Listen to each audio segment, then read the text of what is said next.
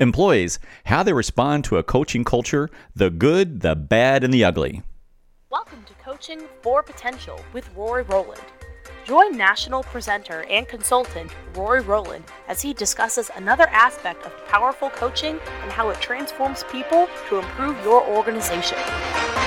Welcome to Coaching for Potential with Rory Rowland. Hello, Rory. Paul, it is great to be here. Thanks for having me, my friend. I'm glad you're here to talk about the power of coaching and Yep. how it can really uh, improve your organization and yourself. Absolutely. well. It can make huge differences. And I've even had people tell me stories recently about how it's been used and they take these skills and it makes an impact in their marriage, it makes an impact with their Nice. kids. So it's just a, a great skill that you can use really almost anywhere. I mean, it's just communication tools, all mm-hmm. it is. And it's just a better way to communicate with people by asking questions rather than just telling them what you think or what they should do or how to go about that. But there are some challenges, which you're, the title today is The Good, the Bad, and the Ugly. Exactly right.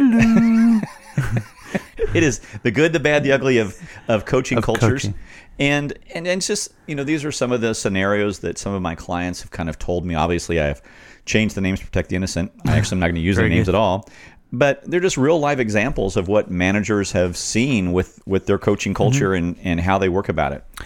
And just as you go through there through these, it's important because coaching can really have an impact. But there are some um, speed bumps along the way, and uh, you're going to identify some of those. And that's kind of what you do in some of the other podcasts as well. Is Right. when you when you run run into a challenge, how to overcome those. Right. Using making sure you have the right culture, because culture. Um, it's the hardest thing in the world to change in any organization Right. uh, most organizations think they can just do a training session or do a memo or something. Am I right? I Oh. love leading by memo. Yeah, right. And we that just was a famous book. It did so well.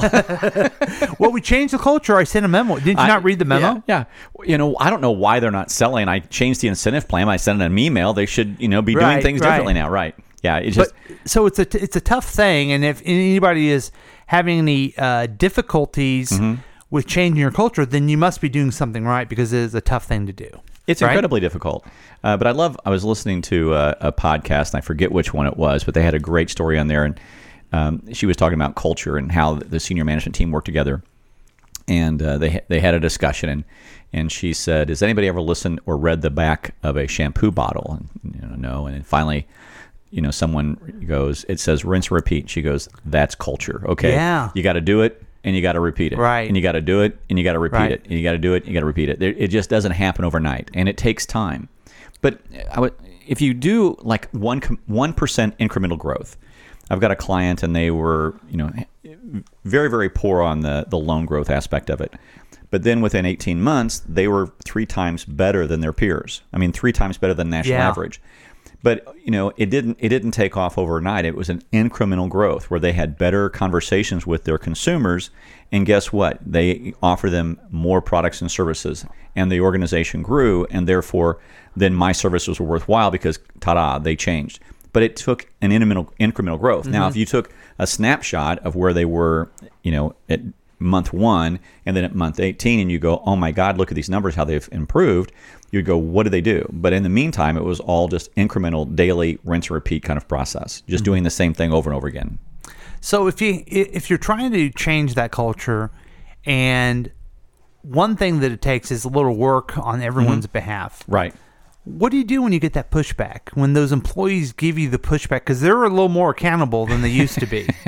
you know, yeah and, then, and they're this they're actually working harder in a way. Right they are working hard and they're working different Right. because we are asking them That's probably better. Yeah. because we are asking them to, you know, I used to tell you how to do this, and I used to tell you what to do, and now that's not the case. Now we're going to say, you know, you ought to do this, you ought to do that. So a whole different way of going about it. But that leads into you. You bring up a really great point that pushback. And I just had a manager tell me this story recently on one of my coaching uh, conversations with their team, and he said, you know, he had disciplined an employee, and he got some feedback uh, because you know when somebody makes a mistake in a department, you know almost everybody knows, and then Yeah. you know what the managers say. And in the old style, before he was taught to coach, he would just literally publicly tell you know, hey, don't do this again. And he recognizes now that you really should probably do that in private, and you should do it in a coaching style, so they become aware and responsible. So he did. He he did the conversation privately Uh, the conversation went very, very well. The employee changed the behavior, absolutely the outcome he wanted. But then the blowback was, you know, kind of the, you know, you just don't know when the, the boomerang's going to come back and hit you in the back of the head. And he was talking to another manager one day, and the manager said, "Oh, by the way, this employee shared with me that they don't think you're disciplining employees." Because they didn't see you or they didn't hear that you had actually disciplined this employee about situation X.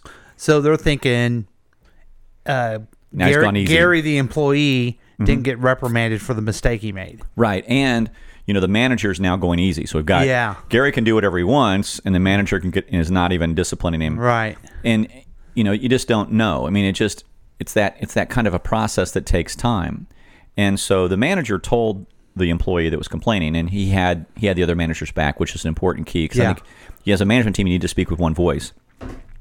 But we're also going to talk about that with that management team. But the other manager did, in fact, have their have the managers back, and he said, you know, I told this employee we're going to a coaching culture. It's brand new. We've just started it, and I'm sure that's the process. And and so then I asked the manager. I said, uh, you know, do you think it's important to go back and talk to that employee? And he goes, no, I really don't. And I said, okay, but do you think it's important to have that conversation with your entire team? To let them know that you're going to manage differently. And he thought about that and he said, Yeah, I probably should have that conversation. And so I said, Okay, what does that conversation sound, sound like? What's that conversation, you know, to your folks? Let's go ahead and take a moment and, and do that. And he said, I'm probably going to get them together and say, You know, that we're going through a coaching style. And with that coaching style, I'm going to really be asking questions and involving you in the process. It's not going to be a situation where I just tell you what to do like I have in the past. And so, do you have any questions about that? And so he wanted to kind of open it up so that they, because the reason they're pushing back is it's different, It's different, right? you know, and they don't understand. Mm-hmm. And when we when we don't understand and, and things are different, we're like, well, why are they different? And it's and, and that question that employee is asking is not a bad question. That's a that's a great question because that's how they learn that. Oh, by the way, the culture is changing. Mm-hmm. We are doing it differently. And those are none of those scenarios are bad. They're just different. Mm-hmm. And so they've got to kind of step back and, and take a look at it and see how, how managers or how folks are, are pushing back in that regard. So did he? Is he going to go back to his employees and talk about that, or Right. I mean, there's two follow ups we've got from the process that we're going to do, you know, as a group. Uh, one is he's going to go back to his employees and say, "Hey, this is what I'm doing," and you know, I'm going through John Whitmore's book, and we're going through coaching performance, and I'm learning how to do this, and it's going to be a different style and a different process. And then we'll take him through coaching for breakthrough success with Peter Chee and Jack Canfield, and and walk them through that process. And so they'll learn more tools on that. But he's going to let them know you may see a difference in me. I might have been doing things this way in the past. Guess what? I'm going to do them differently now because I've got a different style and a different approach to this process. Because once managers really buy in, and the thing that I love about this group is this management team really bought into the concept of coaching. They really have adopted the concept. They've really adopted the tools, and they're they're fully embracing it. They're truly leaning in, and I just think that's such a great process uh, to be aware of for them to truly lean in and and really embrace and absorb the process of coaching. I just love working with teams like that because when I'm when I'm working with management teams, and this is a very important key, and it, I've learned it the further I've gone into coaching, that I kind of measure it by the vulnerability, um, the humbleness, and the authenticity uh, measures. I mean, the, the, the matrix. You know, how humble is the management team? Are they willing to say, I need to change? How vulnerable are they in meaning that I need to work on this or this and this, where they really bring to me real problems? And, you know, this manager did, brought me a real problem. So, how, how authentic are they? How humble are they? And how vulnerable are they? And I think those are the three keys. And if and if I see a management team that scores, you know, on a scale of ten, real high on those three categories, then guess what? We're gonna make we're gonna make progress as a team. If they're not, if they're just giving me, well, how are things going? Oh man, they're going great. Yeah. uh, just going good. Good employees, good employ. Like, you're a manager, managing and working with real life people. They're coming in late. They're not hitting their goals. Um, they hung up on a consumer right? a consumer came to the door, they closed it in their face because they closed at five o'clock and they were there at five o'clock in 10 seconds and sorry, we're done, you know, or whatever. You've got all of those events that occur and you have to have those conversations uh, with those folks. And so when they're saying to me, oh, it's just fine, everything's good, you know, like, no, That's right. Timeout. Well, when someone does that, there's not a lot of the trust isn't built enough for them to be. Well, we have this problem because they believe if they bring up a problem, it's gonna be bad for them Right. or look bad on them. No, you're absolutely right. There's there's trust on two levels there. Yes. The one level is uh, the trust between the managers who are on the call. Mm-hmm. You know, do they trust each other to have their back and not share this information? I'm not sure they're there yet. Mm-hmm. The other thing is, do they trust me enough that I'm not going to sting them with this? I'm- Right. I'm, not going to make them feel bad, look bad. You know, my goal is to make them look as good as they can and help them grow their process as much as possible. So that's until and you're absolutely right that's spot on it's that trust level is the foundation of it and uh, with this team i'm working with here i've worked with them on other projects so they kind of know me and they've and so th- there's th- that trust level there with this other group it's a brand new process and so it takes them a while to to get to that Now, could they have said, "Isn't it great he didn't reprimand the employee in front of everyone because you of all people would know it's not good to spread everyone's uh, mistakes around." Right, but you know, em- employees are employees. Uh, employees are employees because they rarely look at things at forty thousand feet. Mm-hmm. You know, it takes a leadership role to look at something at forty thousand feet. So they're just doing their job. They're, I mean, they're just Yeah. they're just being people, and there's no there was no negative intent. Oh, that's good. You know, there was just you know lack of understanding. Well, okay, I some of the cultures I've been in. You, you've You know seen what I mean? negative I've seen some negative intent. So, the, so the idea is to coach in public, and I guess a reprimand is a coaching in a way because you're working on their development, but do that in private. Mm-hmm. And- is that kind of the goal or the, the Right. process?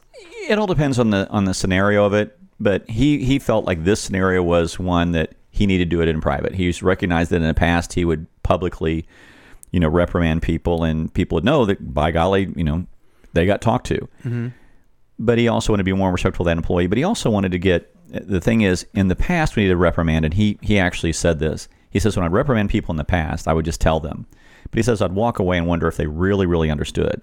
He says now when i use the coaching culture and i ask them what are you going to do differently given this scenario and they answer it then all of a sudden he's he's com- he's completed that, that communication loop. He knows that it, it's working. Let me ask you this: kind of pull your mind on this. Is the idea of reprimand is that in your mind different?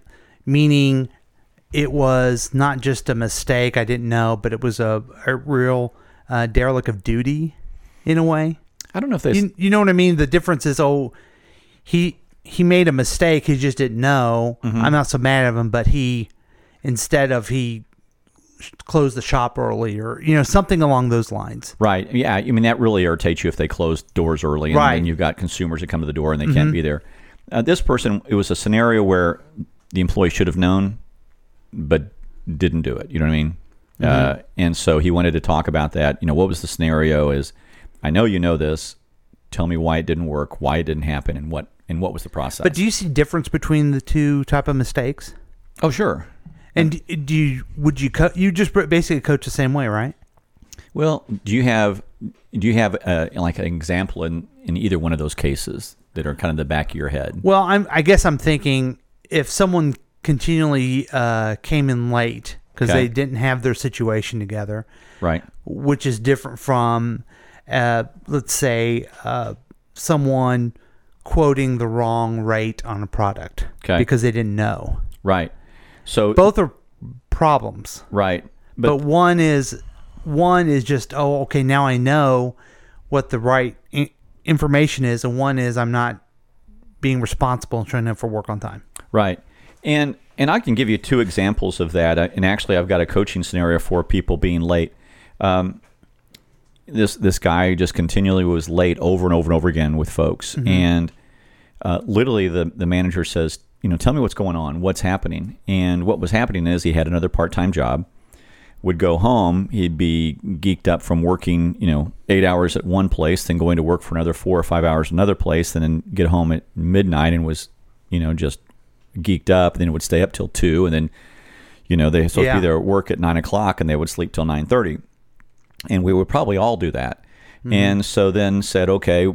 Um, and anyway, they had a long conversation about, you know, what's your sleep pattern? What are you doing? How how are you doing this? And, and literally, ultimately, they found out that he was taking too much melatonin and Interesting. and literally just you know and so when they when he cut that back to a reasonable level because i mean they literally looked it up online and then guess what then he was able to to start to wake up and get to work on time and it fixed the problem so mm-hmm. that was a, a question of and of course they did that scenario privately uh, Yeah. but but then they started showing up on time and then the other employees didn't know immediately that by golly this person was reprimanded but then over time they saw the change in the behavior Yeah. and that's the that's the key. Um, and and so coaching does work over time. It's not immediate. Yeah. And I'll give you an example of this. I've got another manager, and they had a supervisor, and this supervisor was not performing well, and they knew it, and, and the manager knew it, the supervisor knew it, and everybody in the organization knew it. This supervisor is not cutting it. But it's one of those things that you just can't fire them right away. I mean, the supervisor has been in, with the organization a long time, uh-huh. tenured employee, been there over 25 years, you know, well liked by everyone, great sense of humor, you know, a person you like, but not performing. And so this manager then worked with this person for a long time. I mean, it was probably a year and a half of coaching and working with them and trying to get them to where they're at and going, you know, I should I just pull the trigger, whatever. But, you know, it was a senior person, been a, there a long time, wanted to be respectful to them. But anyway, continued to coach them. And when they did, uh, they went back and as they were coaching them um, and used some pretty significant matrices to say, are you hitting these targets? Are you hitting those? And they clearly weren't. And they knew that. And the manager knew it. And the supervisor knew it, not hitting the targets. And finally, the supervisor walked into uh, the office and said, hey, you know, I've got another job. It's not in this kind of industry. It's just someplace else, and it's going to fit me better. And and then other employees came in and go, uh, this coaching thing works because they recognize that that person made the change because Because they'd be continually told, here's Right. the things that this job requires. exactly Yeah. and and they were being coached mm-hmm. and so another employee said to the manager you know wow this is an example of coaching up or coaching out and of course the manager wasn't going to say anything because it's an hr issue and says well you know how's coaching you know the response was how's coaching working for you Yeah. and completely diverting the conversation but the employee you know by the manager by that employee saying that to that manager that manager recognized they know that i did it Right. you know but it wasn't immediate you know it was almost 18 months And there, there really is a happy ending to that because that person found a job that fits them better. yeah, it, it was a win-win for everybody. Um, and and actually, the manager and that supervisor actually had conversations about that. What would you like? You know, if you could, you know, snap your fingers and do something else, what would you like to do? And then they took that to heart, and they actually then found a job in that particular area. So now that employee is going to be much happier. They're going to be much more um, at peace with themselves. And then guess what? They're going to be able to hire a manager that's going to be better for that role. But also, that manager is going to know uh, this is what I'm looking for in a supervisor. This is what I want to find in that supervisor so that we can do a great job. And so it was a win-win-win for everybody and a great example of successful coaching. Now, you mentioned earlier about a management team has to speak with one voice. Um, wh- what are the ch- that's challenging if, if they're peers and maybe even feel like they're competitors. Um, how how do you coach them to work on that one voice? You, you have that conversation. Um, you know, you, you mentioned a scenario where uh, we've had a situation, and, I, and I've had this situation where somebody in the management team said to an employee something that shouldn't have been shared from a management team discussion. And, you know, we basically said, hey, time out. Is that the right thing to do? Should we do that? How's the appropriate response? Um, you know, did that discussion need, did that need to be given to that manager who that employee reported to, rather than someone else intervening and dealing with that issue from that manager? So, absolutely, when when you want if you want the team to speak with one voice, you have to say we have to speak with one voice. And a lot of organizations don't say that, but you have a duty of loyalty to your organization to speak with one voice if you're the management team, and you've got to make sure that you that you carry that out.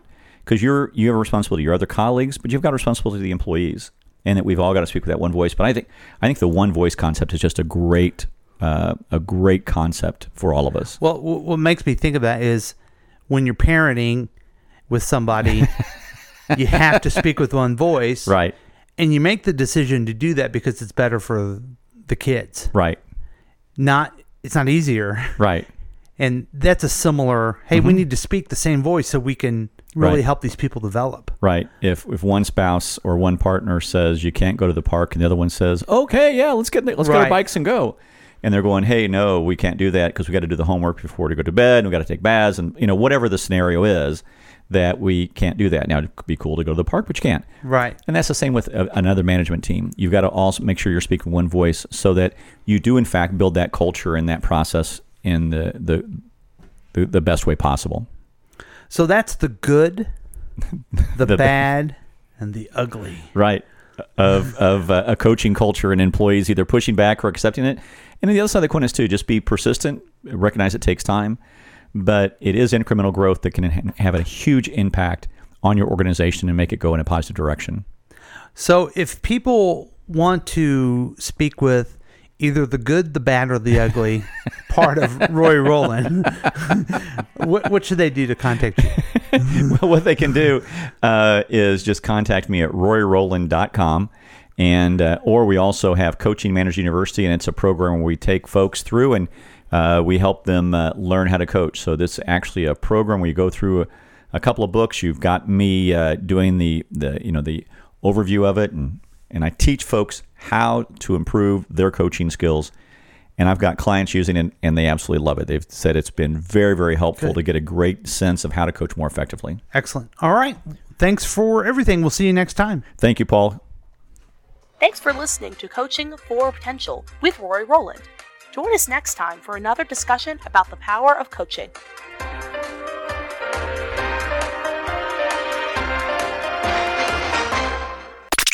This has been a KCTK production, produced by Paul Lavoda and Rory Rowland. For more information and content, visit roryrowland.com.